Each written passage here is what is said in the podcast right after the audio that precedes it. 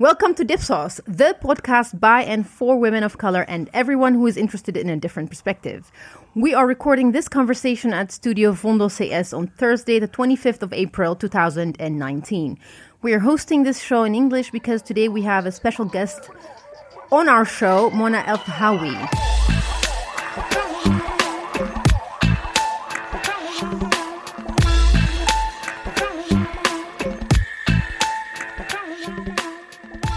Um, Mona is an award winning columnist, writer, and international public speaker on Arab and Muslim issues and global feminism. She's based in Cairo and New York.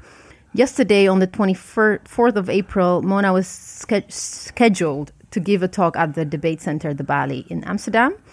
Uh, her talk was titled The Value of Female Rage, which she cancelled. I'm quoting after consulting with Dutch friends whose opinions I trust, I believe that the Balie is not a venue I want to bring my views to. Also, in our studio, we have Flavia Dzodan, who, in her own words, is a writer, feminist, Latina, Sudaca, immigrant. I don't rant, I write manifestos in the studio with us. We asked her on the show for two reasons. No, three actually. Everyone, including ourselves, and probably the Pope and Bron Stark, were under the impression that it was Flavia behind Mona's boycott. And secondly, this is really true. Everybody, we all we all DM'd her, all of us. Everybody thought it was her. Dos, dos, and sec- ah, Flavia. and secondly, because Flavia has been openly boycotting the Balie along with many others for a very long time. And also, thirdly, she got us in touch with Mona, and here we are we're in the studio and you know it's dark out here we're the last ones who scheduled the, the studio mm-hmm. but we're very happy that you two have joined us today and that you could make it on such a short notice and we also because this is a, a subject that for us as dipsaus was very important. We are also, uh, well, ex- me also is one who used the hashtag boycott the Balie. I think actually, Mona, the last time I went to the Balie was with uh, Nawal Saadawi. And ah. she had an amazing talk where she actually, from the beginning, she uh, knew what the audience was about. The audience was mostly um, kind of that uh, white feminism of, oh, are we gonna bash Islam here altogether? Yay, let's do it. And she actually said, oh yeah, I'm here to talk about the patriarchy. Very cute, very cool that you're all, all are here. And uh, let's talk about the patriarchy and Christianity. Everybody was like, uh, we didn't come for that. so that was actually the last time uh, I was there, and it was when I got to meet my hero. I got to meet my shiro and uh, that was actually the last good thing the Balie, the the last and the only thing the Balie has done uh, for me. I'm talking about like four or five years ago. Yes. And so, welcome to our show again. Welcome, ahlan sahlan. And ahlan. so there's a lot being said on social media by trolls, um, people who are called themselves progressive liberals. You know, I want to you know, about what went down, whose fault it was, and, you know, and here is this foreigner coming to tell us, you know, reading us on freedom of speech and, you know, and actually having not a clue what actually is happening in, in the Netherlands and ill-informed decisions. So we would really like, um, you know, to give this platform that is by and for women of color, to give you that platform to actually explain yourself in your own wor- words, on your own terms, and in your uh, narrative. So welcome. Thank you. Thank you. I am so glad to be speaking with the three of you, and I'm especially thrilled that um, the, the, first kind of public statement that I'm making after what I said on Twitter is um, to a platform for and by women of color because I'm obviously a woman of color and I'm coming from a perspective that is shaped by my various identities. And I'm coming from a perspective that is clear to me now, since I cancelled the event at Balie, is a, a perspective or perspectives in the plural that is completely alien to all of these, especially white men who are especially angry and especially upset. And honestly, I don't give a fuck about the white men who are very upset yeah. about my canceling the event. And I think that their being upset is exactly the kind of thing that needs to be focused upon because this is not about white men. This is about us. And the reason that I accepted the, the, the initial invitation to go to speak at De Balie was because it was presented to me as an opportunity to speak about the patriarchy. It was presented to me as an opportunity to speak about my new book, which looks at the patriarchy universally across the world not in a specific culture or a specific faith background. And so when I when I speak, you know, at, at venues and especially about the patriarchy, I obviously um, say fuck the patriarchy everywhere. And but then I began to hear, and and you know, um, the Netherlands. I've been to the Netherlands many times, but I'm not an expert on the kind of the internal dynamics of the Netherlands. And so I was not uh, um, aware of this history of De Balie. Now I take that on as my own responsibility. I should have looked at it closer uh, or more closely. And I say this in my statement that I regret I did not. But once it did um, come to my attention that De Balie has this terrible reputation, I did look closer and I asked people whose opinion I do trust. And Flavia is completely blameless here. Yes, because that was the first question we would like you to state on the record that it was not Flavia. Please set her free. It was not. And it wasn't me either. It wasn't me. No, We've never met it before. Of, it was none of you. Now, I respect all your opinions greatly. I respect Flavia greatly. I have a great deal of admiration and respect for all the work and the activism that she does. But it was not her, and it was none of you fabulous women in the studio. It was other people who will remain anonymous. As they should they, be. As, as they, they, should yeah, be. Yeah, absolutely. Because they, they gave me their opinions in confidence, and I respect that confidence. But, but that opinion that they gave me um, gave me the strength to come out and speak in the way that I do because they know De Balie very well. And mm. they know what De Balie has been doing over the past few years. And it and says all, yeah, sorry no, no, understanding that they know the place so well gave me that confidence to come out and say, this is not a place I want to associate with. Yes. And I think also it says something that th- these people and a lot of people who don't want to come out as, you know, seeing the Balie as a very problematic place because it's also one of the biggest and most powerful debate centers in, in the Netherlands. So actually, and it's, it's, it says a lot about that, that power because actually what you do when you boycott you challenge power you say i'm not going to contribute to it i'm going to and actually i was having a discussion with someone about this who who called me and he said but does anything ever good come from a boycott? And my first like example was apartheid. Apartheid. We. Wow. oh my god. Wow. Oh. oh. my god. There, there are good things yeah. that come from uh, from a boycott, oh. and uh, and also it says something that you know people know that they're going to be harassed they're going to be because you've had a lot of you've been actively responding on Twitter. They know that they're going to have this how do you say that blowback in English? I have no idea. Yeah. I just made that up. The blowback. Okay. Backlash. The backlash. Backlash. That yeah. one. Yeah. So the backlash. And uh, how how have you experienced that? Have you what kind of backlash from the Netherlands have you have you gotten? Well, I I, th- I would like to answer that by first stating something that I believe in deeply, and that is the more privilege you have, the more obliged you are to fight. And, you know, I'm, I'm not from the Netherlands and I don't live in the Netherlands and I don't have to deal with the day to day dynamics. And, and I was reminded of this by um, a woman of color who wrote to me and said, I completely understand why you're not coming to De Balie because unlike these white men who offer their opinion, whether we want it or not, I was actively welcoming the opinion of women of color.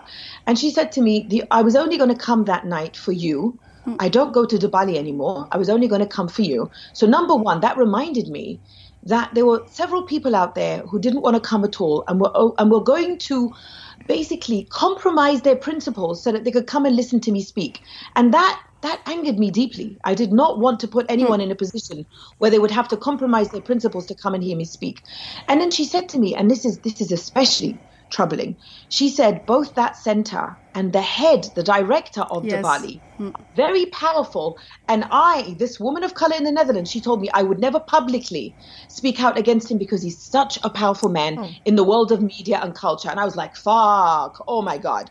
So if I can challenge his power, not being inside the Netherlands, but from where I am, using the privilege that I have, then I will challenge that power because I can. And so mm. I will and you'll see the back the backlash is still ongoing in Twitter. A bunch of really hurt white men who have zero to lose who are risking nothing, yeah, exactly. asking a woman of color who, you know, and I keep joking on Twitter, but this is serious.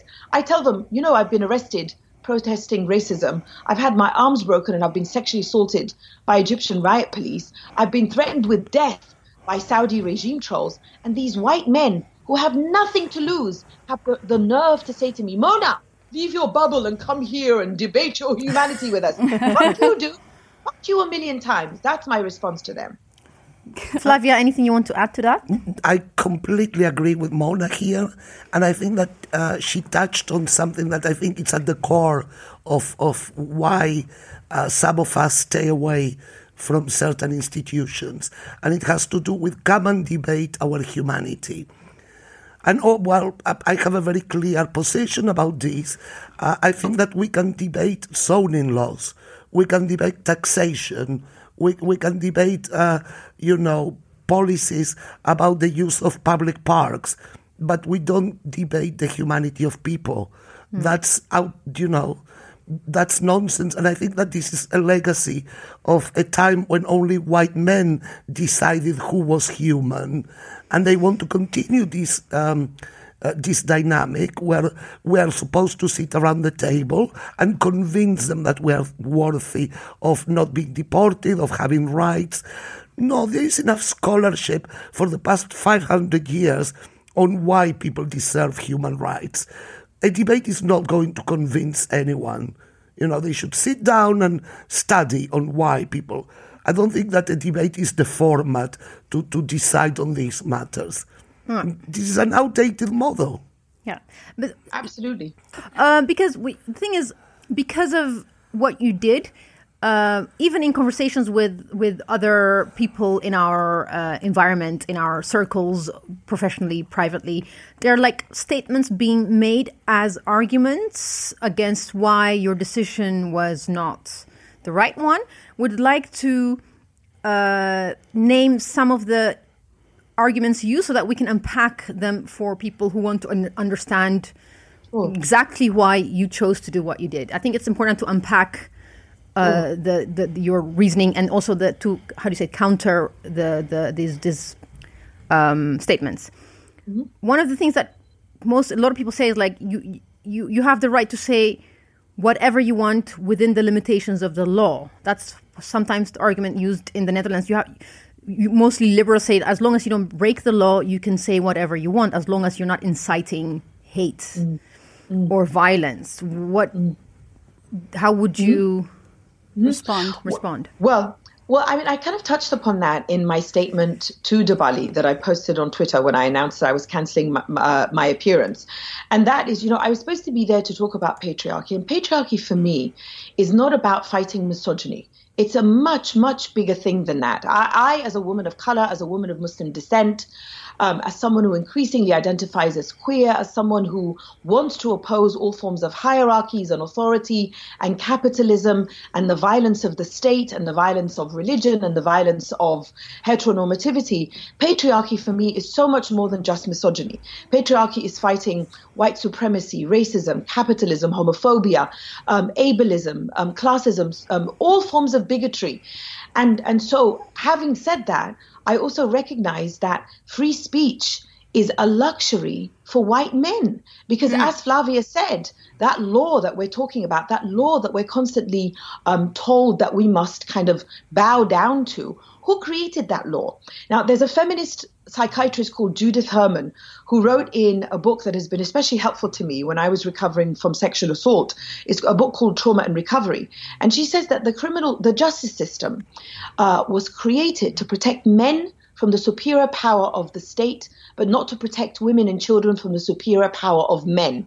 And this is how I like to talk about the law. Mm. The law was made by men and for men to protect them from a state. And this is why we talk about, you know, freedom of expression is, or, or like in the US anyway, the First Amendment guarantees that the state cannot um, censor you which is a good thing. I don't want the state to censor me. But at the same time, I also recognize that even here in the US and especially in Europe, um, laws that have to do with speech and hate and all of that were created by white men and for the benefit of white men. So in this scenario, my question became how can I best contribute? To the destruction of the patriarchy because that's what feminism for me. Feminism for me is a destruction of the patriarchy. And I in this particular moment decided that by boycotting I would be saying more than showing up. Ah, because yes. I would show up and in 2 hours I would have the stage and I could say all of this in 2 hours, but then unless you watch the video afterwards you would forget what I said.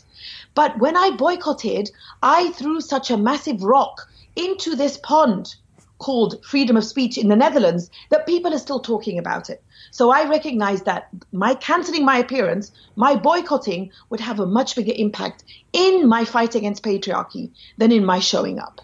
Yeah, and and let's stay on that subject a bit because the freedom of speech is something that has been uh, thrown around, you know, during elections. Very extremist right wing parties have won on. We're going to be the party that is going to um, protect uh, our freedom of speech, our holy freedom of speech. And um, Flavia, you have been you have been monitoring that very very closely, and you like us have also seen this two-faced freedom of speech. And as uh, Mona also said that it's not it's not actually uh, for us. So how do we how do we navigate that platforming that freedom freedom of speech? If you look at you've been also closely you can see it on your website which we're going to put in the show notes which we love about um, the media about platforms about all these different because actually everybody is saying it. So the right wing is saying, yeah, well, if we can't say anything, then extremist Muslims can't say anything as well. First of all, I look at freedom of speech in the context of power structures. Freedom of speech doesn't exist in a vacuum. It exists in the context of structures of power where the state, but also the social institutions that make the state, uh, administer that power. So we are going to say that a minority expressing reprehensibly reprehensible views, which you you can say there is this Muslim man or this man of color uh, speaking misogyny. This is reprehensible, and we should fight against that. I'm not suggesting otherwise, but are we going to look at the institutional power that this man has versus an institution? Like any institution, and I don't want to single out the Balie because this is much bigger than just that.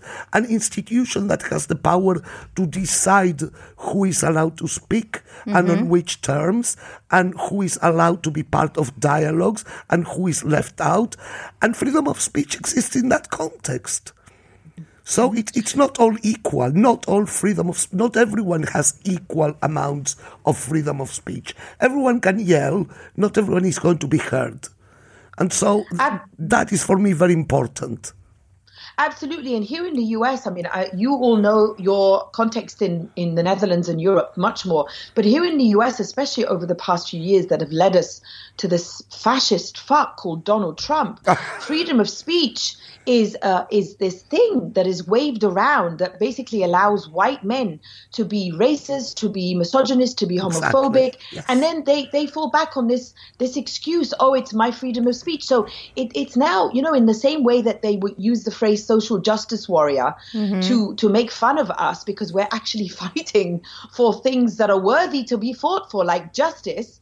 Um, we now know that when they um, fly the flag of freedom of speech, it's an excuse for them them to be racist. It's an excuse for them to be Islamophobic. It's an excuse. So it, it's become this umbrella that that they use to justify the worst and the ugliest forms of abuses that we are supposed to accept because everyone has freedom of speech. But like Flavia was saying, who has the power to be able to exercise that? And I don't have the access to media that they do. Now I have more access to media that many other people do, and that's why I say that I have to consider my privilege and how far my privilege can take me. But when I compare my privilege to the privilege of a white man, for example, the white men who created De Balie, the white man who runs De Balie, and the white men who benefit from De Balie, I certainly don't have that kind of privilege. So I will use the privilege that I have to create as much ruckus as possible because I'm a big fan of defying, disobeying, and disrupting. I'm an anarchist, and my way of fighting patriarchy is through defiance, disobedience, and disruption. That, for me, is such an important tool in fighting against those power structures. And it's also interesting that you say that because uh, one of the one of the many things that were thrown out were like um, by not showing up, you are either scared or that you needed up? attention and we're up? like, do you have any idea who she is? like you need Oh, Bali's that. attention. Yeah. That was I, I love that I've you know, the first thing that anyone wants to shut down a woman with is to accuse her of attention seeking. And I am totally fine. Of course, I want attention. Everyone wants attention. My ideas, I always tell people, my ideas are great ideas. They are worthy of attention, and I demand attention and I deserve attention. I said that on Twitter, and my God, you should see the white men still lining up to say to me, You're an egomaniac. You all you care about is yourself. And I'm like, yes, fuck you. I deserve attention and you keep giving it to me. We wouldn't thing is- write and publish if we didn't want that.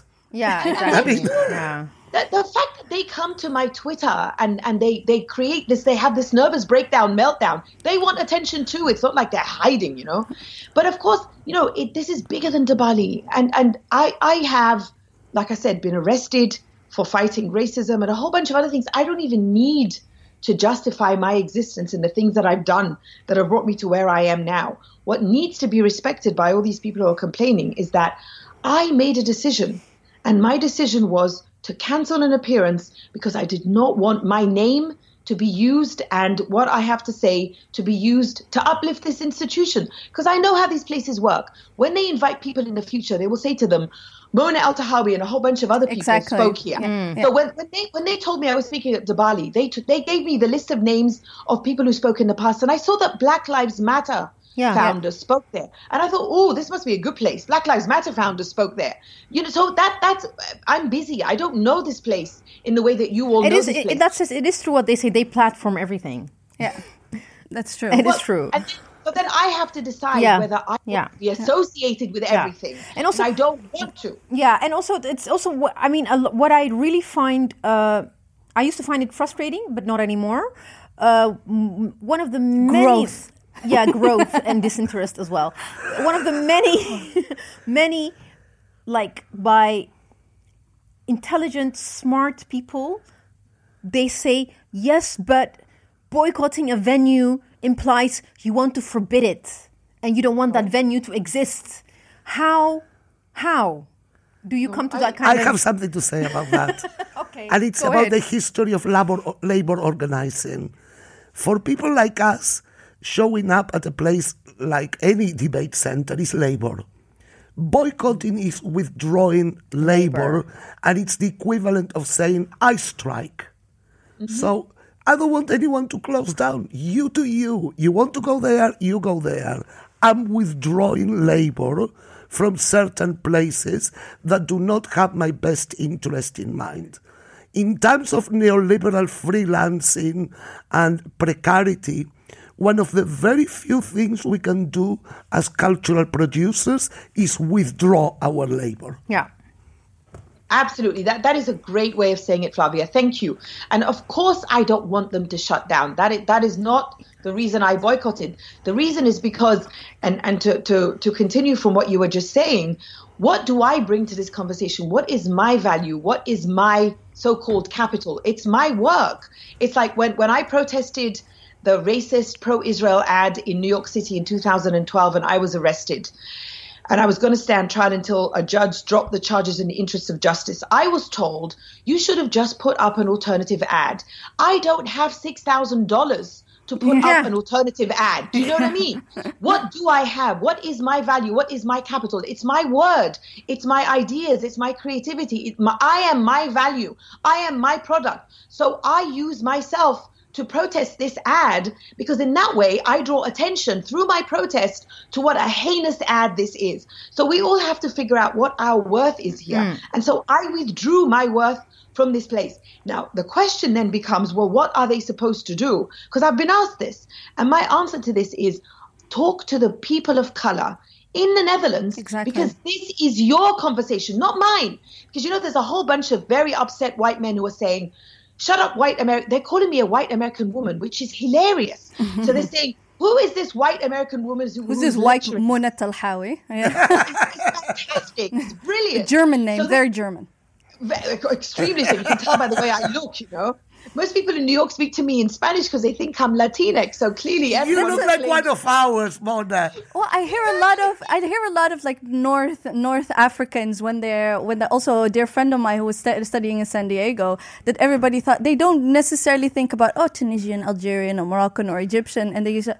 Oh, you're from Mexico, and then that's actually the story I hear from so many North North Africans. Brazilian, Dominican, Mexican, everything. So, so my answer to them is, I, I'm not, I'm not going to parachute in and in two hours fix what's wrong with De Balie when you all are there. You've been mm-hmm. boycotting De Balie for three or four years. This you've been talking about this forever, and as so many women of color have said, "Oh, now you're paying attention because Mona Eltahawy boycotted." We've been saying this for years. Why haven't you been att- paying attention to us? And you're absolutely right.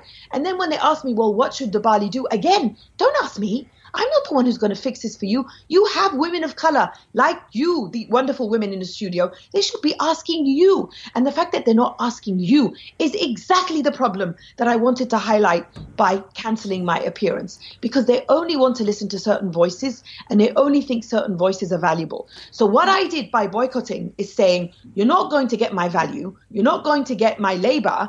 And then when they ask me, Well, what should we do? I say, Speak to the people who have been saying this for years. We're, we're glad that you're saying this because I think it's it's good that everybody hears that this is also your the reply that you're giving to people. Exactly, and also on the show we have ma- many times talked about um, our when we see something uh, very very structural. So, as you said, it's very interesting that the Balie would invite one of the founders of the Black Lives Matters um, um, uh, uh, founders.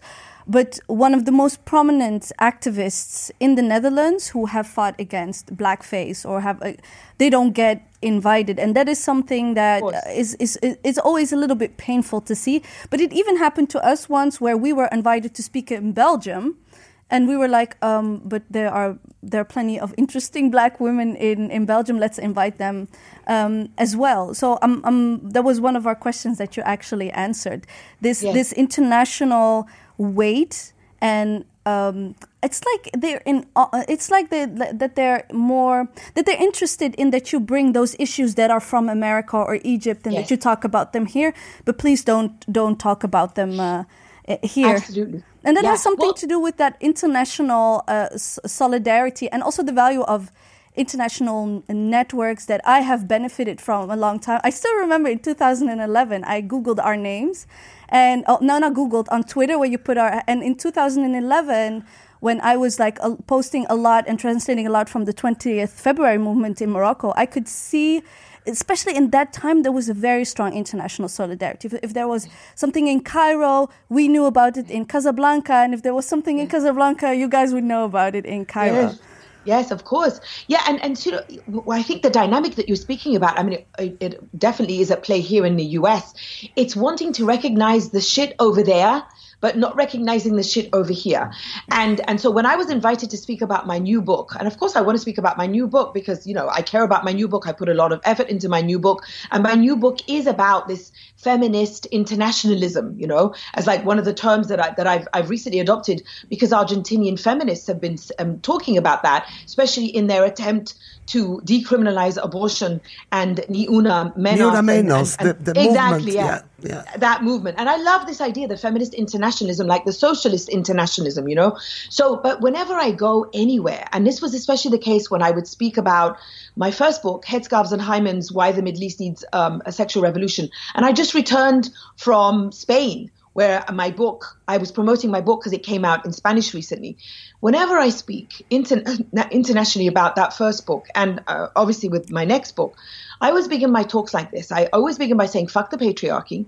And I always say, I'm not here to make you feel good about what's happening here and to encourage you to point to the shit over there. I'm here to connect the shit over there with the shit over here and to remind you that patriarchy is universal. So I'm not here to make you feel great about how wonderful feminism is in Spain or in the Netherlands or anywhere else, because we have American, um, you know, white American conservative men who will say, "Don't you know how wonderful it is to live in America? Look what they do to them in Saudi Arabia." And that's when I come in and say, "Oh, really? Let's talk about Donald Trump." And how many women have accused him of sexual assault, and what the white Christian evangelicals do to women in the Christian evangelical movement, and the kind of racism and misogyny that is encouraged by them, and the internalized patriarchy that they put up with. So, yes, they, they want to do that mm-hmm. by inviting international speakers so they can talk about racism in the US, but refuse to connect it to racism in the Netherlands, and the same mm-hmm. with feminism. And there's also this inter- interesting dynamics that's going on, which we have observed over the years that um, similar incidents have taken place in the Netherlands where um, something horrific happened in the media or they posted there there's a, there might be an article that has like really strong racist terms published. The Dutch uh, activists ba- based in the Netherlands try to draw attention to it, we can be easily ignored because we don't have our own platforms. Back mm-hmm. then, we didn't have our own platforms. Now we have Dipsaus, and um, yes. so, and then what what happens is that people who have that clout, or some of us who have that international, transnational um, networks. networks with activists, journalists, writers overseas with much more clout, we we kind of ask them for help and they, they have helped us out and there have been like incidents where it has been picked up by US media and then it becomes an issue. An issue here. Worthwhile. And Flavia Flavia can can can talk to us about i mean you can tell there are so many stories that we can tell about well how, this interview is happening because of that network yeah exactly. because we were talking uh, before we started the interview uh, we were talking with mona uh, that one reason that uh, we are having this conversation is because we have so many friends in common and i want to give a shout out to Sydette Harry since Yay! we are here yes um, because we have so many friends in common. So yes, we didn't know each other with Mona, it, I, and I'm not going to uh, make a phony relationship, you know, that didn't exist. But there is an implicit trust that mm-hmm. she could talk to me and I can talk to her mm-hmm. because there are these other women that we share as friends, and that's a network that happens outside the hegemony mm-hmm. of you know, the, who owns the platforms. This is a transnational uh, solidarity thing that happens. I think outside the hegemonic administration, without the mediation, we, we without the mediation of this institutionalized media. So when st- stuff like this happened, like the you uh, withdrawing your your talk, people are like, "How did this happen? How dare they? Who are they? Who are you? Yes. Who do you think you are?" That's yes. that's what happens. Absolutely. Well, this is power. This is how we create our power. The bisexual black poet and social critic June Jordan has a wonderful quote in which she said, I think it was in 2005 in one of her essays, or maybe in the in the late 90s. I, I just used it in an essay about being a feminist and being an anarchist. And she said, as a black woman, I have always um, or as a black woman, I have um, had to invent the power that my freedom requires. Hmm. Well, what does that mean? What does inventing the power that my freedom requires mean?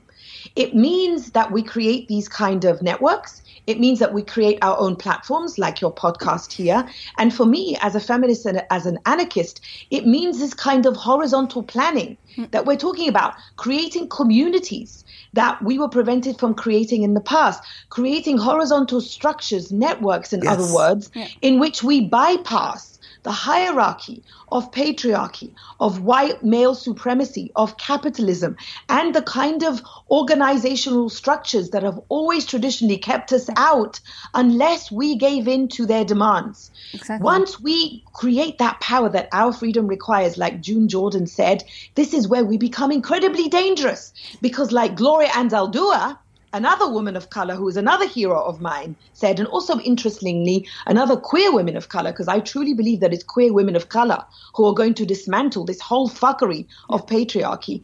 Gloria Anzaldúa says a woman who writes has power, and a woman with power is feared.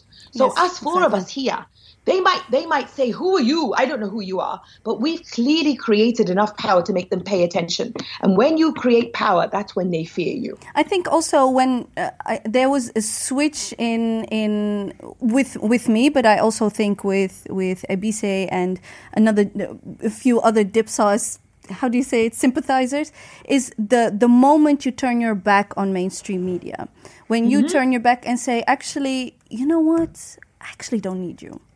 And I'm actually gonna, and that's I think when when that happened, a lot of people got uh, got upset.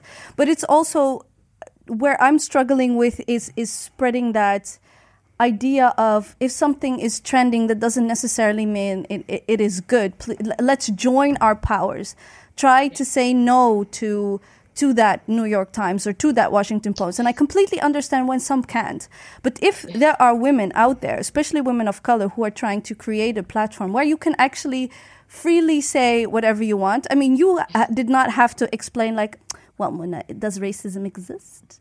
You know that kind of we can we can skip the ABCs and we can create sentences. We c- can create a narrative, and that is something I, I it has been very liberating for me. Where I was, um, and also about that international solidarity is a funny thing where a lot of people thought I didn't live in the Netherlands, that I was somewhere, somewhere, and that's why also a This lot of happens to me all the time. and people because I and they call me arrogant because you're tweeting in English, but trolls don't find me because they're uh, they think I'm somewhere in Marrakesh or somewhere in Casablanca. But that also protects me. That Yeah. international um, like um, um, let's say veil, uh, kind really protected me from from uh, a lot of trolls. I, I think tying that to Mona's statements uh, about the Balie, which I think were very clear and very powerful, um, I think that it's important to to um, to mention that when someone from uh, outside makes a statement like this, um, they highlight a situation. They create an awareness that wasn't there before, in the sense of it's easy to ignore the local troublemakers. It's not that easy to ignore the woman from outside, uh, you know, going against the, the against the ingrained institutions. And I think that's what's so valuable about about what you did, Mona. Thank you, thank you, Flavia. And I think it's, um, I mean, I hope as well that what was at play is that because I spoke so personally as well, you know, I said, look, this is this is beyond theoretical debate for me. This is beyond this so-called marketplace of ideas. Oh. This is about me. This is about my family. This is about my brother's mosque being set on fire in 2012.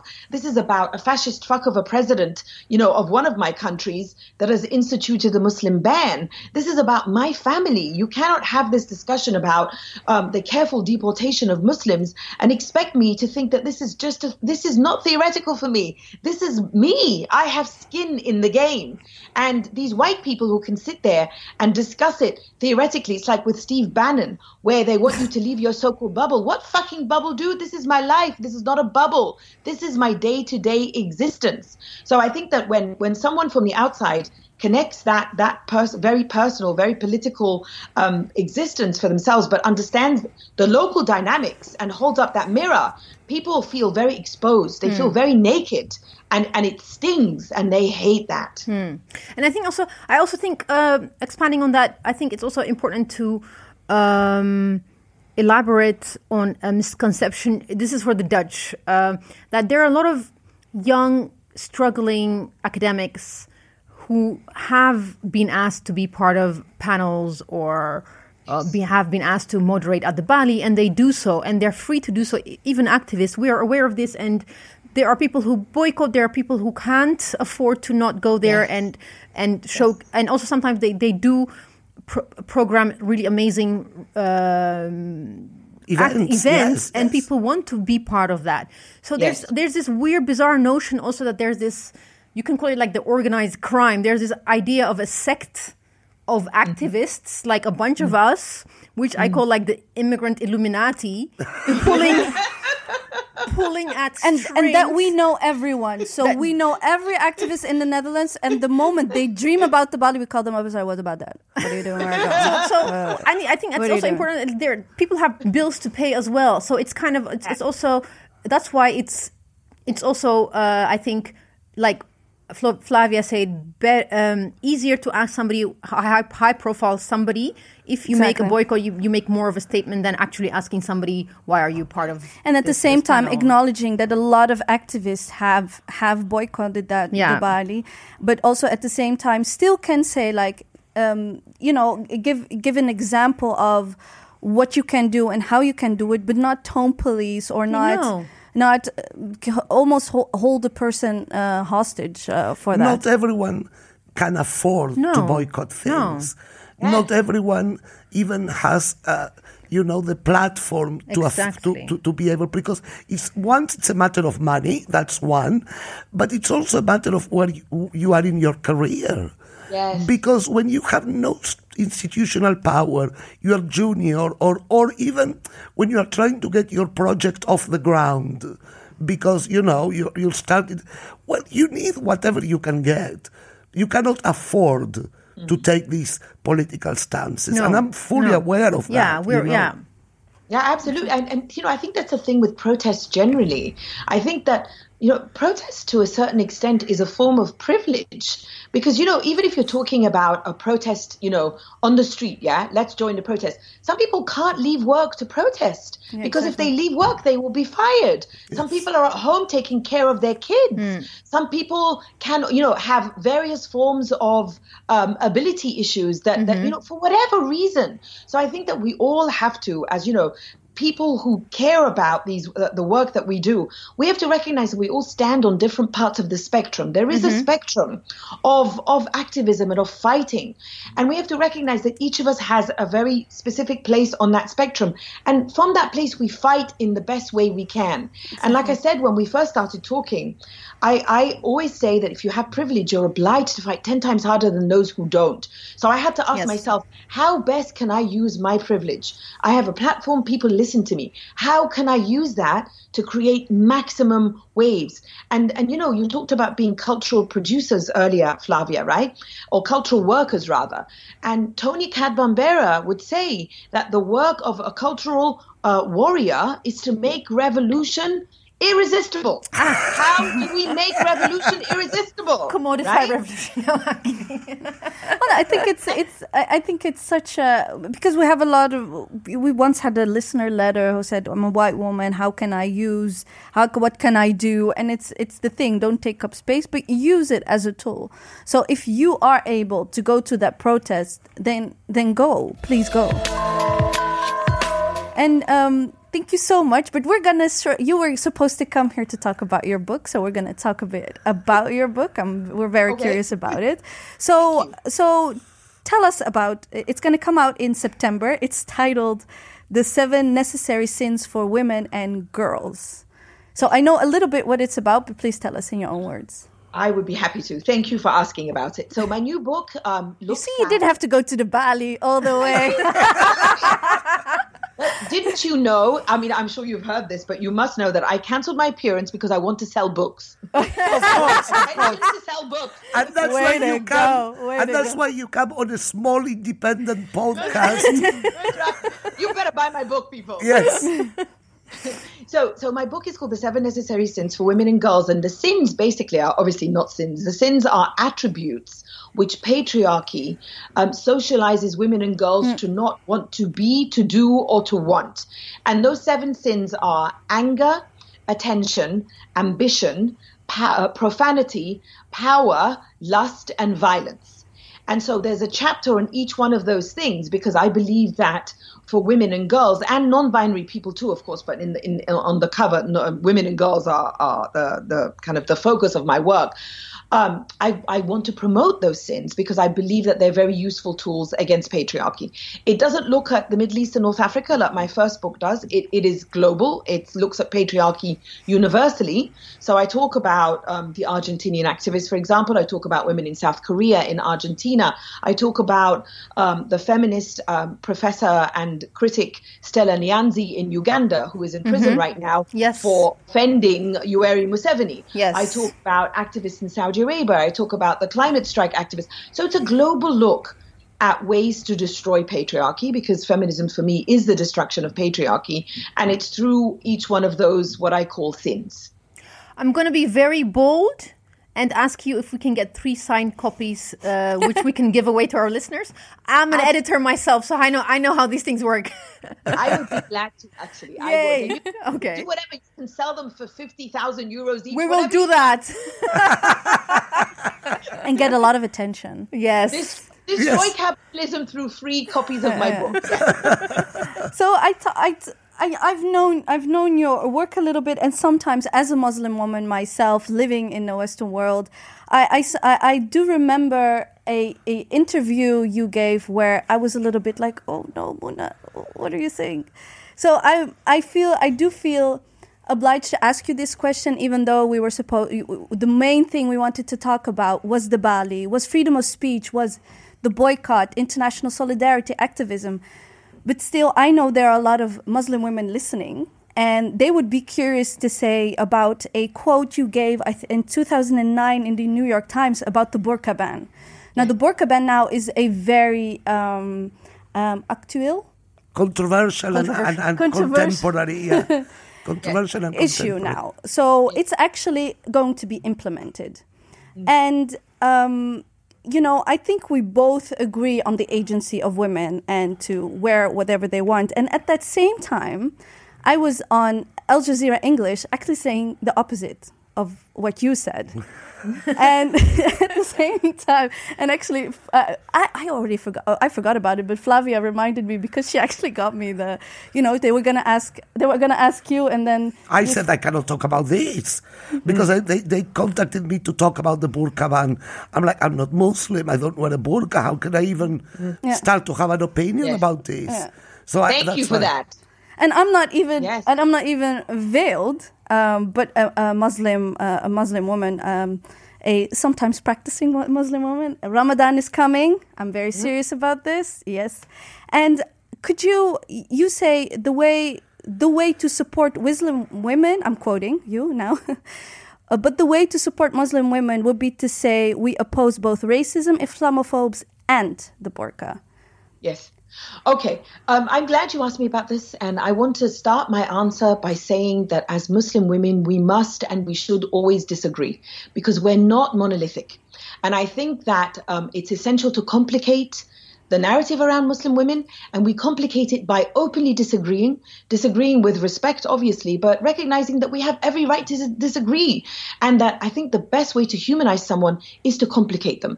Because I think that the, the more you simplify someone, the more you make them, the more you collapse them into monoliths, the more you dehumanize them.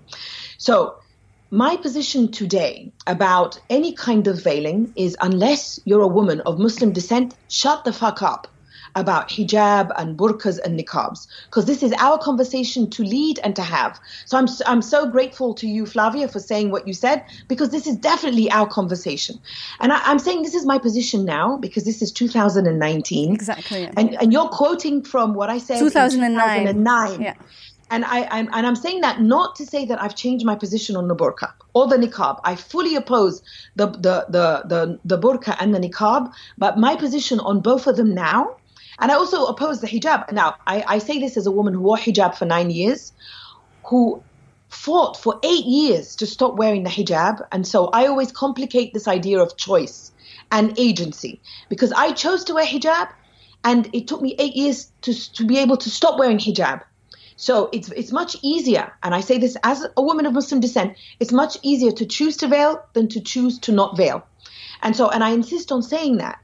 And so, what I said in 2009 was um, my position then, which remains now, but it remains now with the um, what's the word qualification that any discussion on veiling of any kind must be had and led by Muslim women. So I am not interested anymore in having this discussion in the Western media. I haven't written anything about the niqab or the veil since my book. I'm not interested in discussions in which I go on TV and talk about the niqab ban or anything because I've said everything I have to say and I want this conversation now to be one that is led and had by Muslim women. I understand what I said has upset a lot of Muslim women and as I say we have every right to disagree and they have every right to disagree with what I've said and I recognize that it has made me very problematic for a lot of people. I'm aware of all of this. I'm also aware of our right to disagree because I think that white feminists are allowed a freedom and a latitude to disagree that we are not allowed. And I recognize that we are not allowed this difference because we are only given a very small platform over which to argue. And I refuse to argue on this very small platform, which is why I've come on your show. Because you decide your or your podcast, you decide your parameters with no person outside of there telling us what we can and can't say. So this is a complicated way to answer your question, and I don't know if you wanted me to say I've changed my mind because I haven't changed my mind. But what I what I have done is I now say when as far as it comes to the veil, this is a conversation that must be had and led by Muslim women, and unless you're a Muslim woman, shut the fuck up about the veil. Yeah, also because I think it's also, uh, especially I think it was a couple of years ago when the France uh, state instated the banning of of veils. I mean, Yeah, Yeah, all, it's all, like all veils. all all- veils yes. in, in Yes. France. I think uh, some of the one of the the main things that I, I think a lot of people are not aware of is how.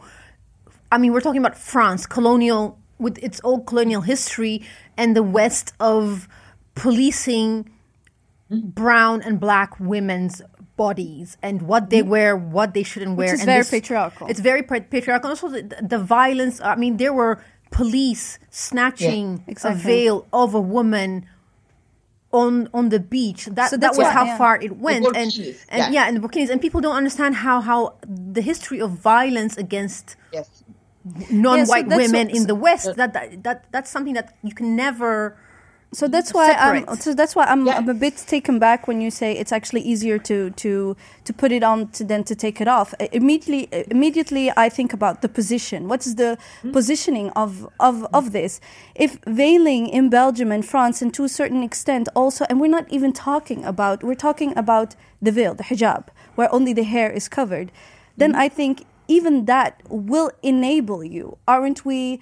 uh, uh, not as Muslim women, but me personally, I think in a, on a micro level, I think don't we have to think about how it's enabling a, a Muslim a a Muslim woman from going to work, going to school? That it's not within her. We always tend to have that discussion about that woman that is veiled instead of that institution that actually is, like Ebissé said, trying to impose impose impose on her. So that's why the notion of uh, uh, taking it off, putting it back, it, it, of course, it should be equally easy, and it should be.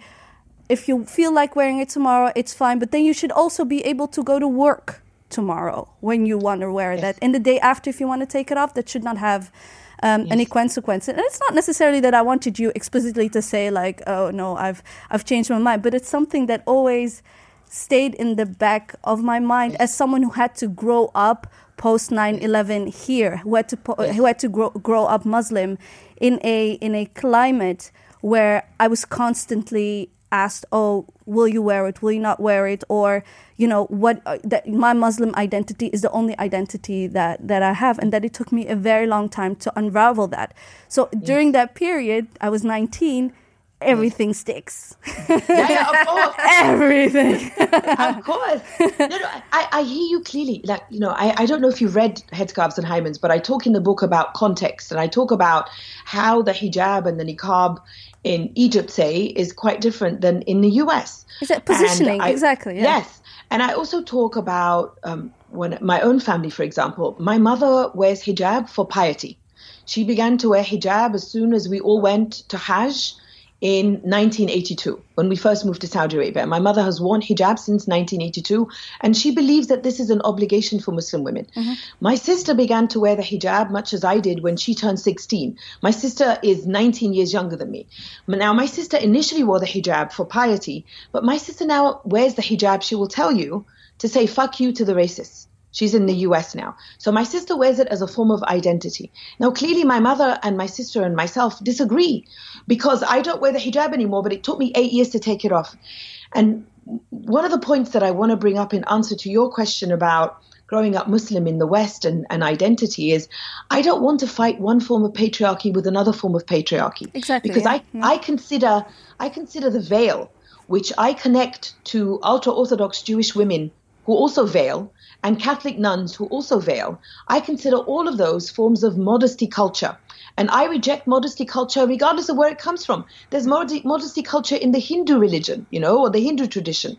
So I don't want to fight the, the, the racialized patriarchy of Western colonial powers hmm. by promoting the religious patriarchy of Islam or Judaism or Christianity. I am fighting patriarchy where, wherever it exists. And I speak as a Muslim woman who had to fight for my own right to stop wearing something I chose to wear. So it's very, very complicated. Do you know what I mean? Yeah. I was denied my own agency for eight years by my family, by society, by a whole bunch of other stuff, which is why I insist on complicating this. So I'm not going to fight the, the kind of the Western imperialist patriarchy of uh, over brown and black bodies by by being silent over the patriarchy of the Muslim community, which is why I say, as Muslim women, we are caught between a rock and a hard place.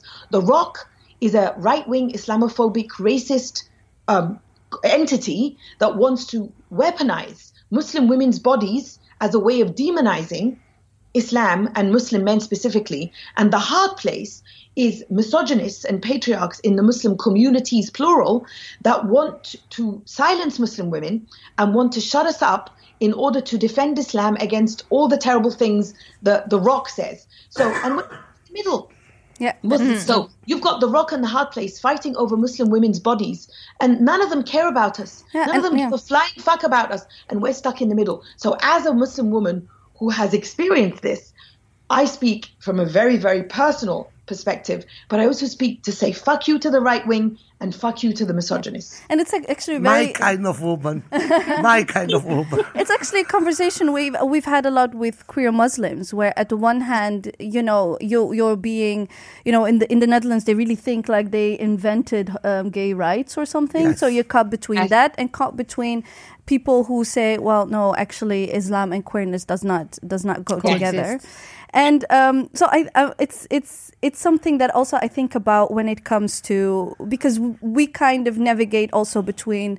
Uh, let's call it the West and the East. Caught between East and West. East and West. That would be a great book title. And uh, so when when and I think and I'm very curious. I'm taking this whole. I have a lot of questions for Muna. No, I love that. can I can I can I interject something? Please do. This conversation would not have happened at a Dutch institution. This would not have happened not. at the Balie. no. No. any any because this would be mediated through whiteness. Yeah. So the fact that you two can have this conversation, I, I I don't know. I hope Mona feels good about it. I hope you Oh, do. absolutely. I love these conversations. Because this would have never happened mediated Yeah, by a white Dutch institution. Yes. So the the question, and then we're really gonna uh, wrap it up. My question, well, what I was thinking about is that we both. Um, uh, for me, obviously, in Morocco, where I have a lot, uh, all my family is there, all my activist friends from the 20th February movement who are trying to, you know, trying their hardest at life, basically, because it's been very hard in, in Morocco, and me being here and trying to use my privilege as much as I can, and thinking, okay, I have I have friends who are atheists who mm-hmm. want to eat during Ramadan. And to me mm-hmm. it's like how can you think about that? But I do not say it out loud to them because I'm not going to bother them with that. Okay? So I'm thinking about so how are so how is this something you really want when there's no democracy? And that is something I really had to learn mm. to shut my mouth Yes. with my Dutch passport, with my little studio where I can do whatever I like and not being afraid if if someone is going to barge in into my house and, and arrest me for the text I have I have written. But Yes. so is it something you recognize? Is it something Mm. you discuss or do you kind of have the same like I'm going to leave it to Well, the I- I people in what you- Egypt, for example? what what you're saying is absolutely essential, and it's also what you said earlier about um, individual women. Everything I've ever said about any kind of veiling, whether it's hijab, niqab, or or burqa, is not about individual Muslim women. It is about the structure and the institution Yeah. and patriarchy. I, I, I've never attacked a particular woman in hijab and said, "You, you are the subject of everything I write about." That she, that that that is she's like the weakest link in this big, much bigger structure. Mm. Patriarchy is systems and institutions that privilege male dominance. And patriarchy is universal. There is patriarchy in Muslim societies, there's patriarchy in atheist societies, which is why when yeah. people say to me, people say to me, just tell Muslim women to just leave Islam and they'll be fine. I'm like, fuck you. How naive can you be? There is patriarchy in atheist communities, there's patriarchy everywhere. It just manifests differently. So whether it's Egypt or whether it's Morocco or whether it's the UK or whether it's the US, my enemy is patriarchy. And patriarchy navigates all of those spaces differently and uses the various forms of oppression and institutions available to it in all of those spaces. So my enemy is patriarchy. Now, in Egypt, I have a scenario where I've been told by one woman, for example, that when she was marching at the height of the 18 days of our revolution, the height of the revolution for her, as she was chanting Horreya, Horreya, freedom, freedom, was to take off her headscarf. She said that was when my revolution happened. I'm marching through the streets of Alexandria. Taking off my headscarf was the revolution. For me to say this to a woman who is navigating both patriarchy and racism and Islamophobia in the UK, that doesn't register for her. Because for her, her revolution is, as you were saying, to be able to go to work wearing her hijab and not be attacked on the street as a hmm. visibly Muslim woman. So then how do I connect those two points of two very different experiences? I connect it by fighting patriarchy. Because it's patriarchy in Egypt that prevented this woman from living the way that she wants, and it's patriarchy and other forms of, of oppression. So in Egypt, patriarchy and military regime and the fascism of the military regime and the fascism of the Muslim Brotherhood mm-hmm. that insists that a woman wear hijab. And that that's how patriarchy navigates in Egypt. And in the UK, it's patriarchy with racism, with colonial history, and with capitalism. So I'm not looking at those two individual women. I'm looking at patriarchy. Exactly, and I'm in between The those- fighting systems that enable this mm. situation. Exactly. And between in those the- and so- between those two situations, between those two women, are again many shades and forms Yes. and many, and that is and you to quote you, how uh, to further complex things. yes, complicate, always complicate. So, one book that I was recently involved with, for example, talking about burqas, is a book that was an anthology edited by a British Muslim woman called Mariam Khan. And it's called It's Not About the Burqa. And she collects essays by Muslim women of various backgrounds. And I have an essay there about, it's called um, Too Loud, Swears Too Much, Goes Too Far. Because this is how I've been described by several people in the Muslim community. Surprise, surprise. and it's something that, that I'm proud of, you know. But so she has uh, essays in this anthology by women of various backgrounds, you know, some women who wear burqas, some women who finally were able to fight wearing hijab. And I think that complication to, to hold us or to give us space in all our complications in that anthology, to give us space in your podcast, this is for me where the revolution against patriarchy begins because it's in that complicating and humanizing that we are, enable each other to use the power that we have to fight and dismantle. Does it answer your question? Yes. More than, more than. well, I could I could go on forever, but I think Yeah, because I think um, I had to. Rem- when you asked that question, I was reminded of this article that I read by I think she's Nigerian Canadian. I'm not sure. Forgive me, Af- West Africans. I'm from the East. you all look alike. No, I'm kidding. oh, I got the shade. she, there was this uh, Flavia, because let's run. no, no, because I, I was born in Ethiopia and I was 14 when I came to the Netherlands. And uh, it was when I read that article, I was reminded again to also like rethink how I see myself and position myself within Ethi- when I'm in Ethiopia and when I'm here. And the the title of her essay says it all. Actually, she says, "Dear African abroad, home is not waiting for you." Yeah, yeah, yeah, yeah. It's very, very different. Yeah, and she she kind of ends saying, um, "Remember that home is not your little project. Home is not waiting. Home is not frozen in your absence. Should you decide to do so, the home you left behind."